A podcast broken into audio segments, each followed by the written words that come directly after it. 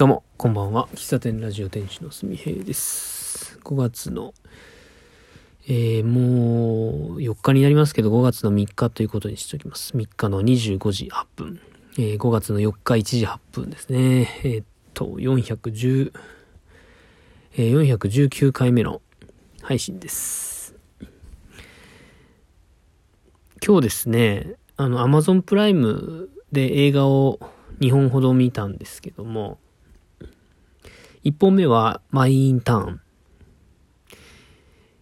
えーっと、えーロバート・デ・ニーロとアン・ハサウェイが、えーまあこれダブル主演っていうことなんですかね。うん。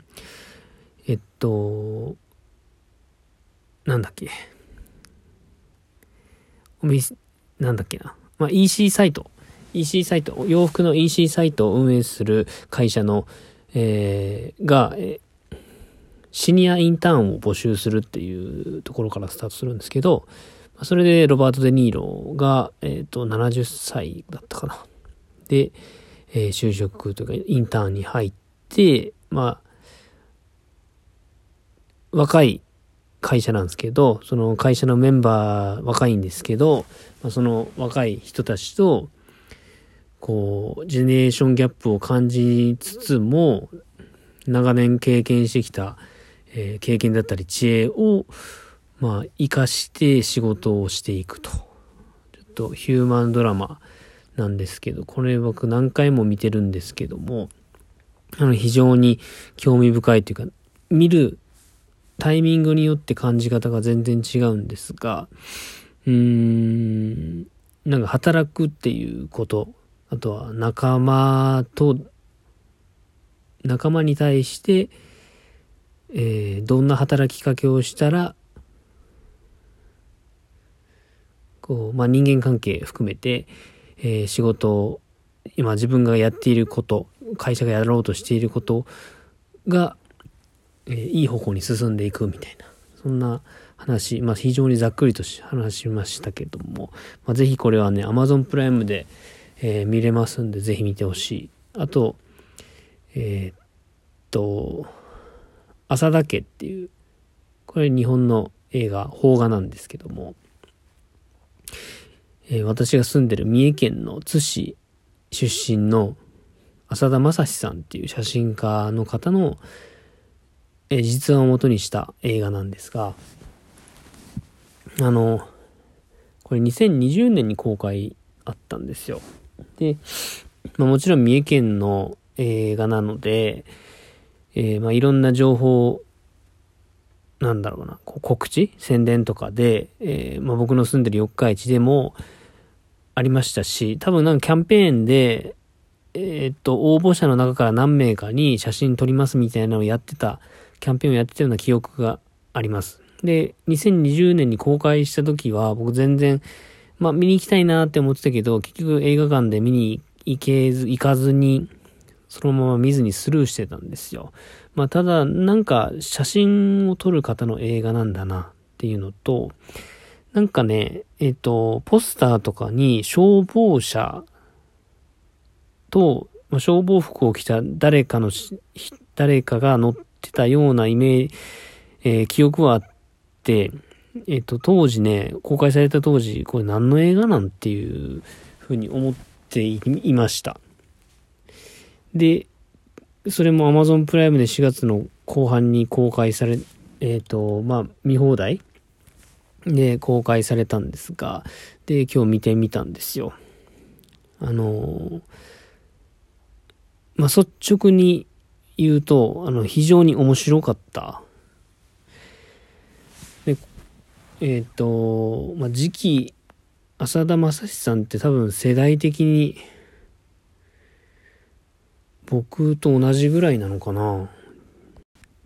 あ今ちょっとウィキペディアで調べたら全然違いましたね。1979年だったんで、えっと、まあ、8、8個ぐらい違う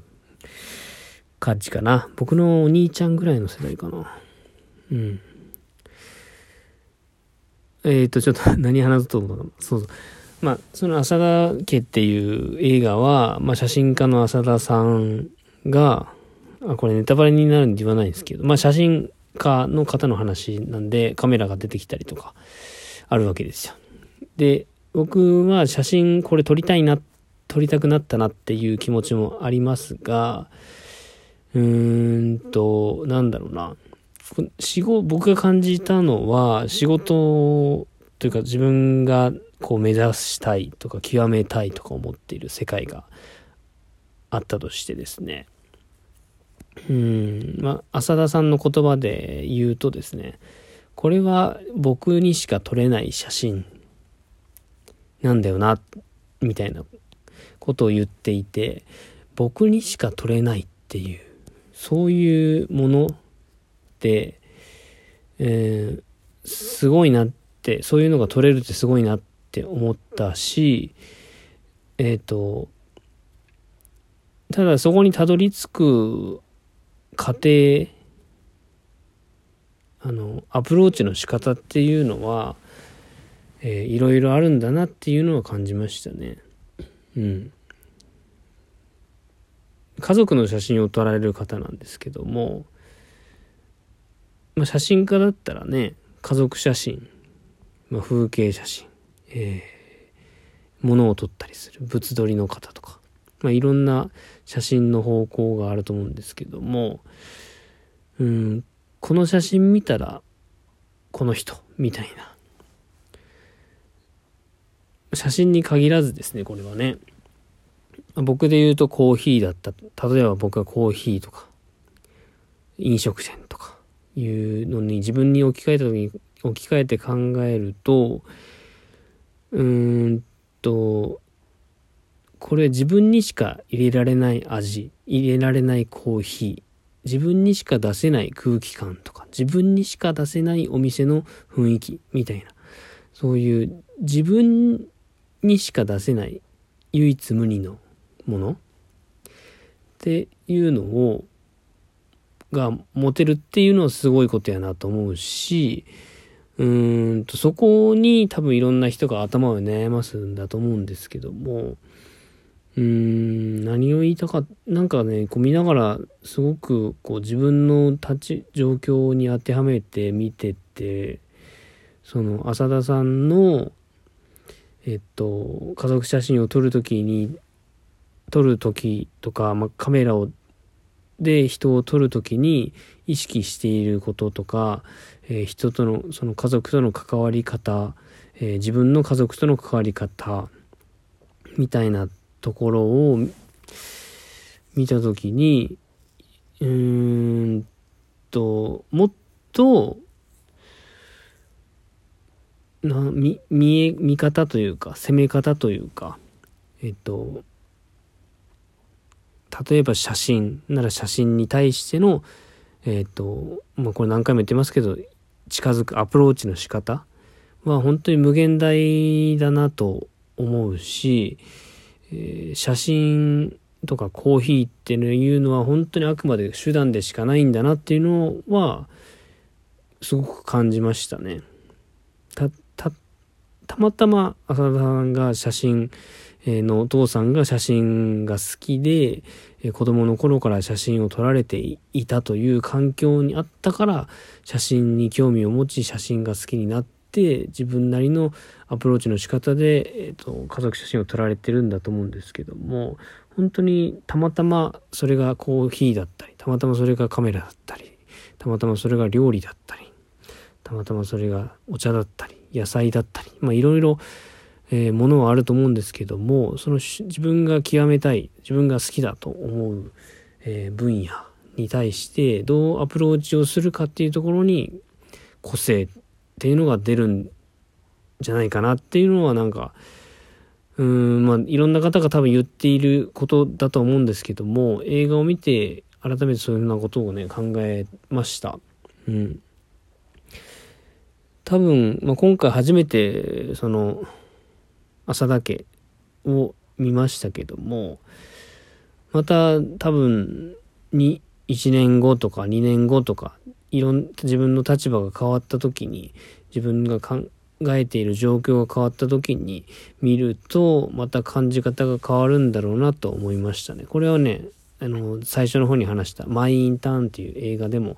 感じることではありますけども、うん、昨日の話の続きで言うと、ルワンダコーヒー、ルワンダの生産国の話を聞いて、ルワンダに対して意識が高まったって話をしましたけども、うんと、そのルワンダで活動しているえっと、まあ、方の話を聞いて、えその方がどんな思いでされているのかっていうのを聞いて、まあ、自分に落とし込んで考えていくっていうのをしてきたので、そういう思考になっていると、映画の見方もやっぱまた変わってくるし、えっと、こうして感じることができてるっていうのは、あの、少し自分の中でも成長で、成長したことなのかなと思う、というか、なんだろうな。